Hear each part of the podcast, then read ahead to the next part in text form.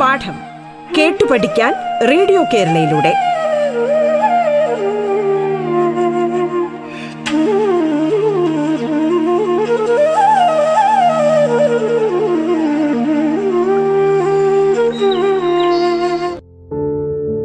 എട്ടാം ക്ലാസ്സിലെ സാമൂഹ്യശാസ്ത്ര പാഠത്തിലെ ഒൻപതാമത്തെ അധ്യായമായ മഗധ മുതൽ താനേശ്വരം വരെ എന്ന അധ്യായത്തിലെ അശോക ശാസ്ത്രങ്ങളുമായി ബന്ധപ്പെട്ട ഉപപാഠഭാഗമാണ്. നിങ്ങൾക്കൊപ്പം ഞാൻ ബിന്നി സാഹിതി. മൗര്യ സാമ്രാജ്യത്തിൽ അതിശക്തനായ രാജാവായിരുന്നു അശോകൻ എന്ന് നമ്മൾ പഠിച്ചിട്ടുണ്ട്. അശോകൻ നടപ്പാക്കിയ ദമ്മയാണ് അദ്ദേഹത്തെ ലോകപ്രശസ്തനാക്കി മാറ്റിയത്. ധമ്മ എന്ന് പറഞ്ഞാൽ എന്താണ്? ധമ്മ എന്ന് പറഞ്ഞാൽ സംസ്കൃത ഭാഷയിലെ ധർമ്മം എന്ന വാക്കിന്റെ പ്രാകൃത് ഭാഷയിലെ രൂപമാണ്. അപ്പോൾ എന്തുകൊണ്ടാണ് അദ്ദേഹം ഈ ധർമ്മം അല്ലെങ്കിൽ ധമ്മ എന്ന പരിപാടി നടപ്പാക്കിയത്? അതിന് കൃത്യമായ ഒരു രാഷ്ട്രീയ ലക്ഷ്യമുണ്ടായിരുന്നു. എക്കാലവും തന്റെ സാമ്രാജ്യം അറിയപ്പെടുക എന്നുള്ള ഒരു പ്രധാനപ്പെട്ട കാര്യം. രണ്ടാമത് മൗര്യ സാമ്രാജ്യത്തിന്റെ വിസ്തൃതി മൗര്യ സാമ്രാജ്യത്തിലെ ജനങ്ങൾക്കിടയിൽ ഉള്ള ഐക്യം തുടങ്ങിയ ഒട്ടനവധി കാര്യങ്ങൾ അദ്ദേഹത്തിന്റെ മനസ്സിലുണ്ടായിരുന്നു. അശോകന്റെ കാലത്തെ മൗര്യ സാമ്രാജ്യം വളരെ ബൃഹത്തായിരുന്നു എന്ന് നമ്മൾ ഭൂപടത്തിലൂടെ മനസ്സിലാക്കിയിട്ടുണ്ട്.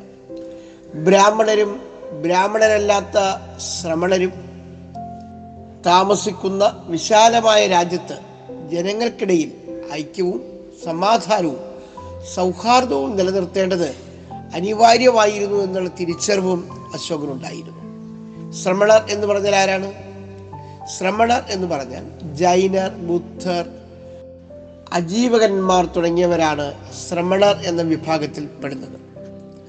അപ്പോൾ ഈ ആശയം കൃത്യമായി ജനങ്ങളിലേക്ക് എത്തുന്നതിന് വേണ്ടിയിട്ടാണ് ധമ്മ അദ്ദേഹം നടപ്പാക്കിയത്. ധമ്മ നടപ്പാക്കാൻ അദ്ദേഹത്തിന് പ്രേരണയായത് ബുദ്ധമതമാണ്. എന്നാൽ എല്ലാ മതങ്ങളിലെയും ആശയങ്ങൾ ഇതിൽ നമുക്ക് ദർശിക്കാൻ സാധിക്കും. രാജാവും ജനങ്ങളും തമ്മിലുള്ള ബന്ധം പിതാവും മക്കളും തമ്മിലുള്ള ബന്ധം പോലെയാണ് അദ്ദേഹം കരുതിയത്. ശിക്ഷകൾ ലഘൂകരിക്കുകയും ലളിത ജീവിതത്തിന് അദ്ദേഹം ആഹ്വാനം ചെയ്യുകയും ചെയ്തു. അപ്പോൾ ഇതൊക്കെ വഴി ജനങ്ങളുടെ ഇടയിൽ വളരെ പ്രചുര പ്രചാരനായ ഒരു ഭരണാധികാരിയായി മാറാൻ അശോകന് നിഷ്പ്രയാസം സാധിച്ചു എന്നുള്ളതാണ് ഇവിടെ നമ്മൾ എടുത്ത് പറയേണ്ട ഒരു വസ്തുത.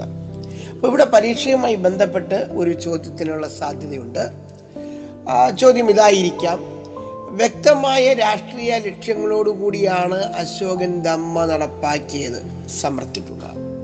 അല്ലെങ്കിൽ എന്തെല്ലാം രാഷ്ട്രീയ ലക്ഷ്യങ്ങളാണ് ധമ്മ നടപ്പാക്കുന്നതിന്റെ പിന്നിൽ അശോകന് ഉണ്ടായിരുന്നത്. സമർത്ഥിക്കുക. അല്ലെങ്കിൽ മറ്റൊരു തരത്തിൽ ചോദിക്കാം അശോകന്റെ ദമ്മയുടെ സമകാലിക പ്രസക്തി ചർച്ച ചെയ്യുക. ഇന്നത്തെ രാഷ്ട്രീയ സംവിധാനങ്ങളും അന്നത്തെ രാഷ്ട്രീയ സംവിധാനങ്ങളും തമ്മിലുള്ള ഒരു കമ്പാരിസൺ ഒരു താരതമ്യ പഠനം ചെയ്യുക. അത് നമ്മുടെ യുക്തി കൊണ്ടും ബുദ്ധി കൊണ്ടും ക്രിയേറ്റീവ് തിങ്കിങ് കൊണ്ടും ചെയ്യേണ്ട ഒരു കാര്യമാണ്. ഇനി നമുക്ക് അടുത്ത ഒരു പ്രധാനപ്പെട്ട ആശയത്തിലേക്ക് വരാം. അശോക ശാസനങ്ങൾ എന്നുള്ളതാണ്. അപ്പോൾ അശോകൻ തന്റെ ആശയങ്ങളും കൽപ്പനകളും ജനങ്ങളിൽ എത്തിക്കാനായി രാജ്യത്തിന്റെ വിവിധ ഭാഗങ്ങളിൽ ശാസനകൾ സ്ഥാപിക്കുകയും പാറകളിൽ അവ കൊത്തിവെക്കുകയും ചെയ്തു. അപ്പോൾ ഇന്നത്തെ പോലെ വലിയ മാധ്യമ കാര്യങ്ങളില്ല സോഷ്യൽ മീഡിയ ഇല്ല ടെലിവിഷൻ ഇല്ല പത്രമാധ്യമങ്ങളില്ല. അപ്പം പിന്നെ രാജാവ് എങ്ങനെയാണ് ആളുകളിലേക്ക് തന്റെ താല്പര്യങ്ങൾ തന്റെ ഉത്തരവുകൾ തന്റെ സ്വപ്നങ്ങൾ ആശയങ്ങൾ കൽപ്പനകളൊക്കെ എത്തിക്കുക. അതിനു വേണ്ടിയിട്ട് അശോകൻ ചെയ്ത കാര്യമാണ് രാജ്യത്തിന് വിവിധ ഭാഗങ്ങളിൽ എന്തു ചെയ്തു? ശാസനകൾ സ്ഥാപിച്ചു. വലിയ വലിയ പാറകളിൽ അത് കൊത്തിവെച്ചു. ഇപ്പം നമുക്ക് നമ്മൾ ഇടയ്ക്കൽ ഗുഹ എട്ടാം ക്ലാസ്സിൽ പഠിച്ചപ്പോൾ നമ്മൾ പ്രാചീന ശിലായുഗത്തിലൊക്കെ നമ്മൾ ചില കാര്യങ്ങൾ കണ്ടു.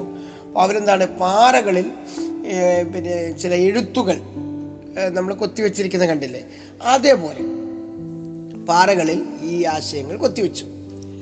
പാതകളുടെ വശങ്ങളിലും നഗരങ്ങൾക്ക് സമീപവുമാണ് ഇവ കൂടുതലായി സ്ഥാപിച്ചത്. എന്തുകൊണ്ടാണ്?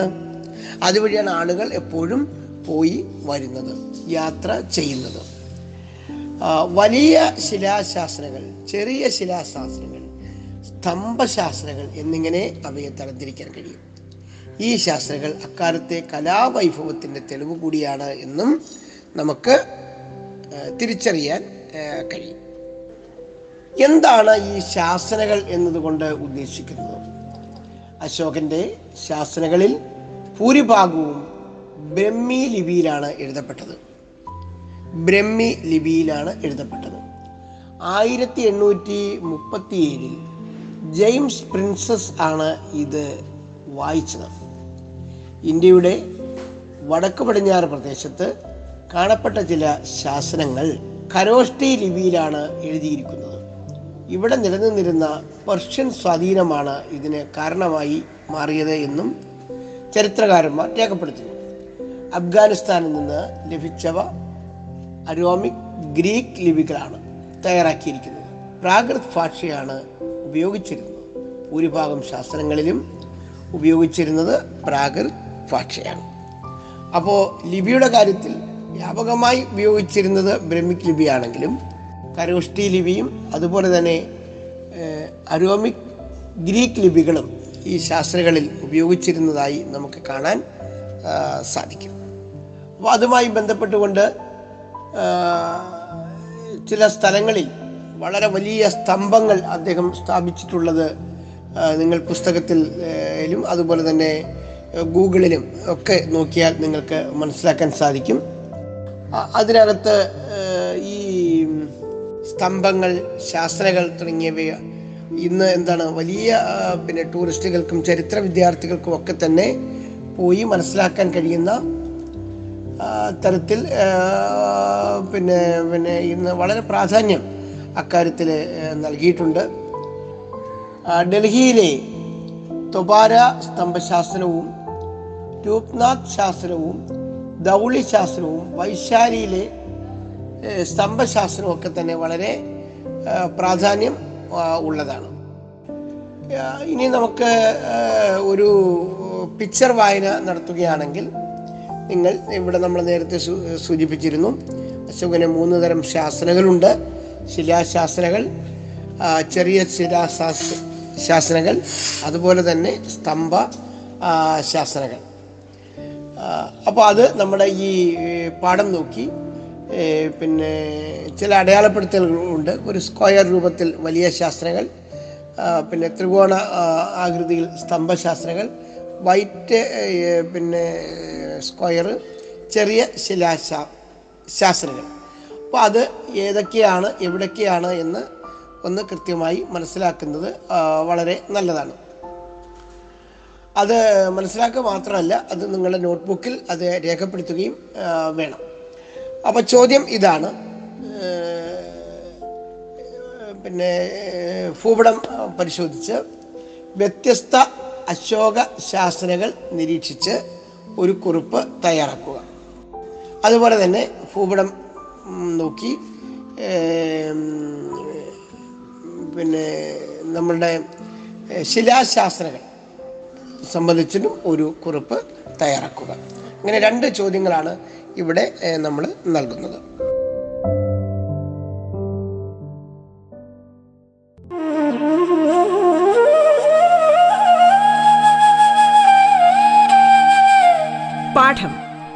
പഠിക്കാൻ റേഡിയോ കേരളയിലൂടെ.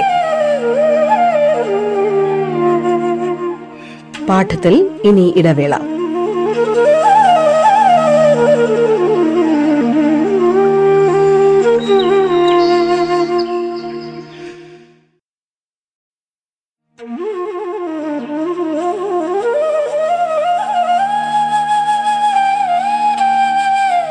പാഠം കേട്ടു പഠിക്കാൻ റേഡിയോ കേരളയിലൂടെ. തുടർന്ന് കേൾക്കാം പാഠം.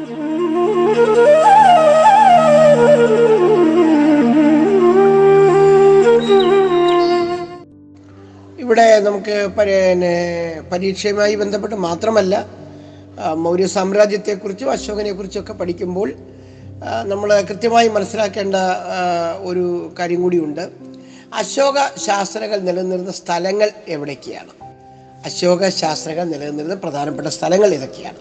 ഈ സ്ഥലങ്ങളുടെ ഒരു പട്ടിക നിങ്ങൾ നോട്ട്ബുക്കിൽ തയ്യാറാക്കുക അത് നമുക്ക് മുതിർന്ന U P S C civil service പരീക്ഷകൾക്കൊക്കെ തന്നെ വളരെയധികം പ്രയോജനപ്പെടുന്ന ഒന്നാണ്. മൗര്യ സാമ്രാജ്യത്തെക്കുറിച്ചൊരു കുറിപ്പുണ്ടാവണം. മൗര്യ സാമ്രാജ്യത്തിലെ ചന്ദ്രഗുപ്ത മൗര്യനെ കുറിച്ചൊരു കു- കുറിപ്പുണ്ടാകണം. അതിൽ ഏറ്റവും പ്രശസ്തനായ അശോകനെ കുറിച്ച് കുറിപ്പുണ്ടാകണം. ധർമ്മ അശോക ശാസനകൾ എന്നിവയെക്കുറിച്ചും ഒരു പ്രത്യേകം പ്രത്യേകമായിട്ടുള്ള ചെറിയ ചെറിയ കുറിപ്പുകളും തയ്യാറാക്കണം. ധമ്മ പ്രചരിപ്പിക്കുന്നതിനായി അശോകൻ ഉദ്യോഗസ്ഥരെ രാജ്യത്തിന്റെ വിവിധ ഭാഗങ്ങളിലേക്കും രാജ്യത്തിന്റെ പുറത്തേക്കും അയച്ചു അപ്പോൾ ഈ ധർമ്മ എന്ന് പറയുന്ന ഒരു ആശയം പറയുക മാത്രമല്ല അശോകൻ ചെയ്തത്. അത് നടപ്പാക്കണം. രാജ്യം മുഴുവൻ നടപ്പാക്കണം എന്നുള്ളത് കൊണ്ട് തന്റെ രാജകൊട്ടാരത്തിലെ ഉദ്യോഗസ്ഥന്മാരെ തന്റെ സാമ്രാജ്യത്തിന്റെ വിവിധ ഭാഗങ്ങളിലേക്ക് അദ്ദേഹം അയച്ചു. ഈ ആശയങ്ങൾ പ്രചരിക്കുന്നുണ്ടോ? എങ്ങനെയൊക്കെയാണ് പ്രചരിക്കുന്നതിന്റെ പ്രശ്നങ്ങൾ? എന്നൊക്കെ ഇത് മനസ്സിലാക്കുക എന്നുള്ളതായിരുന്നു അദ്ദേഹത്തിന്റെ ലക്ഷ്യം. രാജ്യത്തിനകത്ത് മാത്രമല്ല രാജ്യത്തിന് പുറത്തേക്കും അദ്ദേഹം ഉദ്യോഗസ്ഥന്മാരെ അയച്ചിരുന്നു. തന്റെ മകൻ മഹേന്ദ്രനെയും മകൾ സംഘമിത്രയെയും സിലോണിലേക്ക് അയച്ചു. സിലോൺ എന്ന് പറയുന്നത് ഇന്നത്തെ ശ്രീലങ്കയാണ്. ബുദ്ധന്റെ ശരീരഭാഗങ്ങളോ അദ്ദേഹം ഉപയോഗിച്ച വസ്തുക്കളോ അടക്കം ചെയ്ത സ്തൂപങ്ങൾ രാജ്യത്തിന് വിവിധ ഭാഗങ്ങളിൽ സ്ഥാപിച്ചു.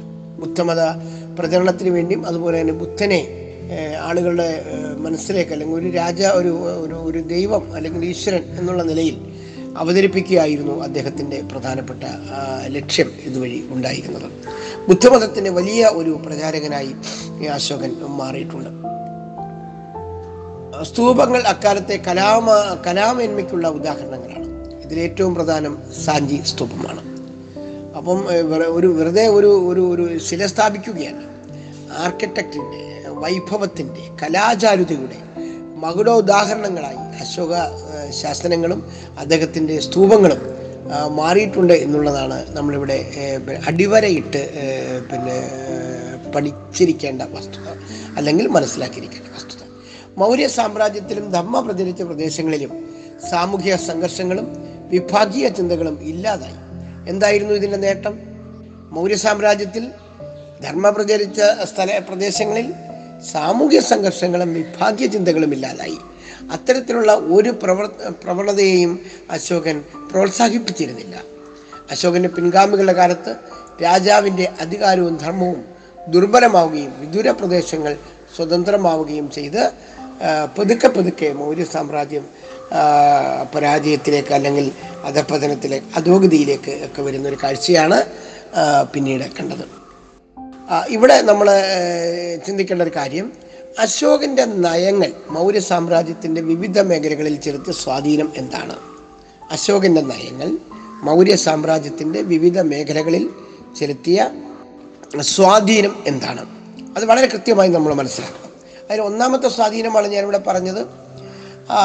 മൗര്യ സാമ്രാജ്യത്തിൽ ധമ്മ പ്രചരിച്ച സ്ഥലങ്ങൾ എന്തില്ലാതായി? വിഭാഗീയ ചിന്ത ഇല്ലാതായി സാമൂഹിക സംഘർഷങ്ങൾ ഇല്ലാതായി.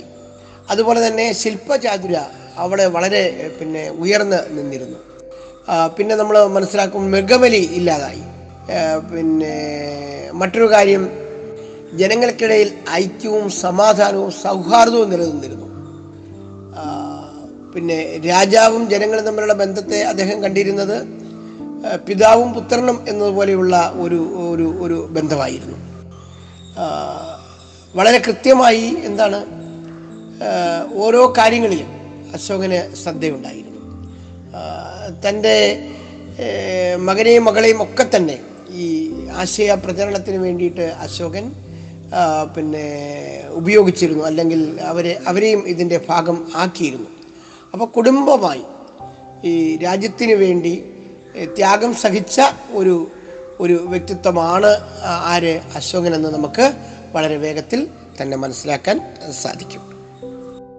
ഇനി നമുക്ക് മൗര്യ സാമ്രാജ്യത്തിലെ സാമ്പത്തിക സാമൂഹിക ജീവിതത്തിലേക്കൊന്ന് കണ്ടുപിടിക്കാം. അപ്പം മൗര്യ സാമ്രാജ്യത്തിലെ സാമ്പത്തിക പ്രവർത്തനങ്ങളെ ഭരണകൂടം ആണ് നിയന്ത്രിച്ചിരുന്നത്. അവ എന്തൊക്കെയാണ് എന്ന് മനസ്സിലാക്കിയാൽ മാത്രമേ ഈ സാമ്പത്തിക സാമൂഹിക ജീവിതത്തിന്റെ പ്രത്യേകതകൾ നമുക്ക് മനസ്സിലാക്കാൻ സാധിക്കുകയുള്ളൂ. ഇവിടെ നമ്മൾ നേരത്തെ തന്നെ സൂചിപ്പിച്ചിട്ടുള്ള മൗര്യ സാമ്രാജ്യം. നമ്മുടെ രാജ്യത്തിന്റെ തൊണ്ണൂറ് ശതമാനവും കീഴടക്കിയിരുന്നു. അതിന് സമാനമായി മറ്റൊരു കാര്യം കൂടി ഇവിടെ ചിന്തിക്കണം. മുഗളംബറർ ഏതാണ്ട് ഒരു അൻപത് ശതമാനമാണ് അല്ലെങ്കിൽ അറുപത് ശതമാനമായിരുന്നെങ്കിൽ അതിന് തികച്ച് മുപ്പത് ശതമാനം കൂടി മുന്നേറി. ഒരു ഒരു വലിയ സാമ്രാജ്യമാക്കി പിന്നെ നമ്മുടെ മൗര്യ സാമ്രാജ്യം മാറ്റിയെടുത്തിരുന്നു. അപ്പോൾ ഈ സ്ഥലങ്ങളിലെല്ലാം രാജാവിന്റെ നേതൃത്വത്തിൽ കൃഷി ആരംഭിച്ചു. രണ്ടാമത്തെ കാര്യം ചക്രവർത്തിമാർ എന്ത് ചെയ്തു? ഇതിന് ആവശ്യത്തിന് വേണ്ടിയിട്ടുള്ള ജലസേചന സൗകര്യങ്ങൾ ഒരുക്കി കൊടുത്തു മൂന്നാമത്തെ കാര്യം കച്ചവടത്തിന്റെ പുരോഗതിക്കായി ചക്രവർത്തിമാർ നിരവധി പാതകൾ പുതിയ റോഡുകൾ നിർമ്മിച്ചു. ഈ റോഡിന് ഇരുവശവും വൃക്ഷങ്ങൾ വെച്ചുപിടിപ്പിച്ചു. സാധനങ്ങൾ ഇറക്കി വെക്കാൻ അത്താണികൾ നിർമ്മിച്ചു. അത്താണി എന്ന് പറയുന്ന ഒരു പുതിയ ആശയം നമ്മുടെ മൗര്യ രാജാക്കന്മാരാണ് കൊണ്ടുവന്നത്. കൃഷിയുടെയും ഗ്രാമങ്ങളുടെയും വളർച്ച കച്ചവട പുരോഗതിക്ക് കാരണമായി. വൈശാലി കപിലവസ്തു പാടലിപുത്രം തുടങ്ങിയ നഗരങ്ങളെ വിദൂര ദേശങ്ങളുമായി ബന്ധിപ്പിക്കുന്ന പാതകൾ നിർമ്മിച്ചു. ഇത് മറ്റ് പ്രദേശങ്ങളുമായി വ്യാപാര ബന്ധം സ്ഥാപിക്കാൻ സഹായകമായി. നമ്മൾ സാമൂഹ്യശാസ്ത്ര പഠനത്തിന്റെ വിവിധ പ്രദേശങ്ങളിൽ കേട്ടിട്ടുള്ള പേരുകളാണിവ വൈശാലി കപിലവസ്തു പാടലിപുത്രം തുടങ്ങിയവ. ചില രാജ്യങ്ങളുടെ തലസ്ഥാനമായി തന്നെ പാടലിപുത്രം മാറിയിട്ടുള്ളതും നമ്മൾ കണ്ടിട്ടുണ്ട്. ഈ ദേശങ്ങളുമായി പാതകൾ ബന്ധിപ്പിക്കുകയും ആ പാതകൾ അത്തരത്തിൽ ബന്ധിപ്പിക്കപ്പെട്ടത് വഴിയും വ്യാപാര ബന്ധം ശക്തമാകുകയും ചെയ്തു. അപ്പോൾ നമുക്ക് പിന്നെ നമ്മുടെ പാഠത്തിന്റെ നൂറ്റി അൻപത്തിരണ്ടാമത്തെ പേജിൽ ഒരു മാപ്പുണ്ട്. ഇന്ത്യയും മറ്റു ദേശങ്ങളും തമ്മിലുള്ള വ്യാപാരത്തിന്റെ പാതകൾ കാണിക്കുന്നവയാണ്. അത് നിങ്ങൾ നോട്ട്ബുക്കിൽ അത് ഒന്ന് പടം വരയ്ക്കുക. അത് വരച്ചിട്ട് ഈ പാതകളും അതുപോലെ തന്നെ ആ സ്ഥലങ്ങളും ഒന്ന് പ്രത്യേകമായി അടയാളപ്പെടുത്തുന്നത് വളരെ നല്ലതാണ്. ഉദാഹരണമായി ഈജിപ്ത് ബാബിലോൺ ബാബിലോൺ അതുപോലെ തന്നെ പർഷ്യ ബാക്ടീരിയ തുടങ്ങിയ രാജ്യങ്ങളുമായി നമുക്ക് നല്ല വ്യാപാര ബന്ധം ഉണ്ടായിരുന്നു എന്ന് ഈ പടത്തിനകത്ത് നമുക്ക് മനസ്സിലാക്കാൻ സാധിക്കും. അപ്പോൾ ഇവിടെ പരീക്ഷ സംബന്ധമായി നിങ്ങൾ ഓർക്കേണ്ട ഒരു ചോദ്യമുണ്ട്. ആ ചോദ്യം ഇതാണ് മൗര്യ കാലഘട്ടത്തിൽ എന്തെല്ലാം പ്രദേശങ്ങളുമായി വ്യാപാര ബന്ധം നിലനിന്നിരുന്നുവെന്ന് ഒരു കുറിപ്പ് തയ്യാറാക്കുക എന്നുള്ളതാണ്. അപ്പോൾ നമുക്ക് മൗര്യ സാമ്രാജ്യം നമ്മുടെ നാട്ടിൽ മാത്രമായിരുന്നില്ല വിദേശ ബന്ധങ്ങൾ ഉണ്ടായിരുന്നു. അങ്ങനെ വിദേശ സംസ്കാരം നമ്മുടെ രാജ്യത്തിലേക്ക് വ്യാപിപ്പിക്കുന്ന കാര്യത്തിലും അവർ പ്രത്യേകമായി ശ്രദ്ധിച്ചിരുന്നു എന്നുള്ളതും നമുക്ക് ഇവിടെ ഉൾക്കൊള്ളാൻ സാധിക്കും. ഇനി നമുക്ക് പിന്നെ വ്യാപാര ബന്ധത്തെക്കുറിച്ചൊക്കെയാണ് നമ്മളിപ്പോൾ പഠിച്ചുകൊണ്ടിരിക്കുന്നത് ചർച്ച ചെയ്തുകൊണ്ടിരിക്കുന്നത്. അപ്പോൾ ഇവിടെ ആദ്യമായിട്ട് ഈ പഞ്ച് മാർക്കഡ് കോയിൻ ആരംഭിച്ചത് മൗര്യ രാജാക്കന്മാരാണ്. പഞ്ച് മാർക്കഡ് കോയിൻ അത് നമ്മുടെ പുസ്തകത്തിൽ പേജ് നമ്പർ നൂറ്റി അൻപത്തിരണ്ട് നൂറ്റി അൻപത്തിരണ്ടിൽ നാണയങ്ങളിലെ മുദ്രകൾ നിങ്ങൾക്ക് മനസ്സിലാക്കാൻ സാധിക്കും. അത് നിങ്ങൾ വളരെ കൃത്യമായി അതൊന്ന് ഒന്ന് മനസ്സിലാക്കി വെക്കുന്നത് ഈ പ്രാചീന ചരിത്രം പഠിക്കുമ്പോൾ കൂടുതൽ ഉൾക്കൊള്ളാൻ സഹായകമാകും. കച്ചവടത്തിനും ഉദ്യോഗസ്ഥർക്ക് ശമ്പളം നൽകാനുമായി മുദ്രിത നാണയങ്ങൾ അവർ ഉപയോഗിച്ചു. ഈ മുദ്രിത നാണയങ്ങളെയാണ് നമ്മൾ പഞ്ചുമാർക്കട് കോയിൻ എന്ന് പറയുന്നത്.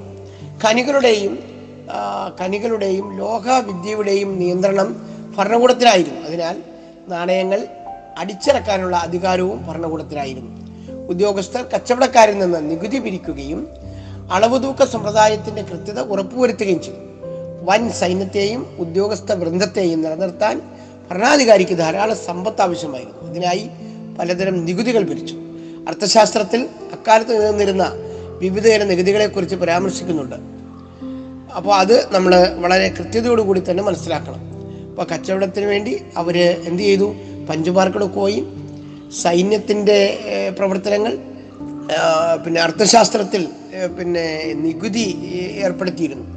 അപ്പം നാണയ വ്യവസ്ഥ പിന്നെ സൈന്യം വർദ്ധിപ്പിക്കുന്നതിന് വേണ്ടിയിട്ടുള്ള പ്രവർത്തനങ്ങൾ പിന്നെ നികുതികൾ പിരിച്ചിരുന്നു. എന്തിനു വേണ്ടി? രാജ്യത്തെ പണം ഉണ്ടാക്കുന്നതിന് വേണ്ടി. കാര്യം രാജാവിന് പണം ആവശ്യമായിരുന്നു. ഈ പറഞ്ഞ പ്രവർത്തനങ്ങളൊക്കെ ഏകോപിപ്പിക്കുന്നതിന് വേണ്ടി. അപ്പോൾ നമുക്കിവിടെ പരീക്ഷയ്ക്ക് വേണ്ടിയിട്ടുള്ള ഒരു ചോദ്യമുണ്ട്.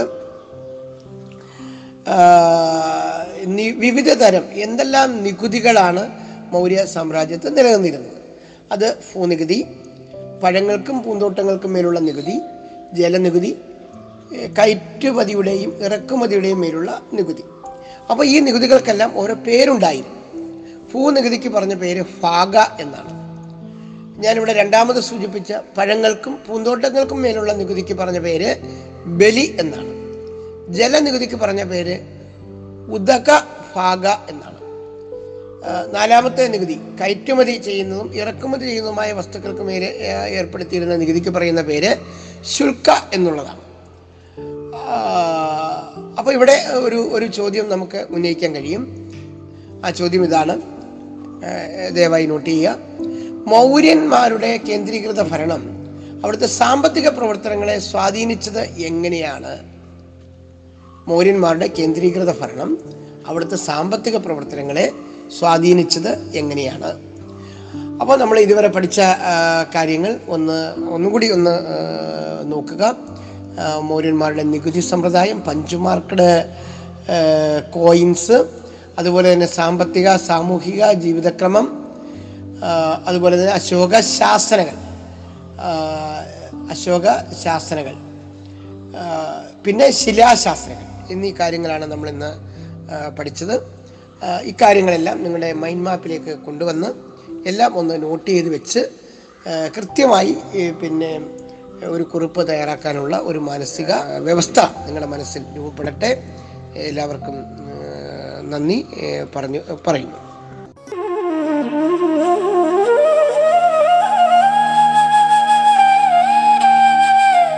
പാഠം കേട്ടു പഠിക്കാൻ റേഡിയോ കേരളയിലൂടെ. പാഠത്തിന്റെ ഇന്നത്തെ അധ്യായം പൂർണമാകുന്നു. ഇനി അടുത്ത ദിവസം കേൾക്കാം. നമസ്കാരം.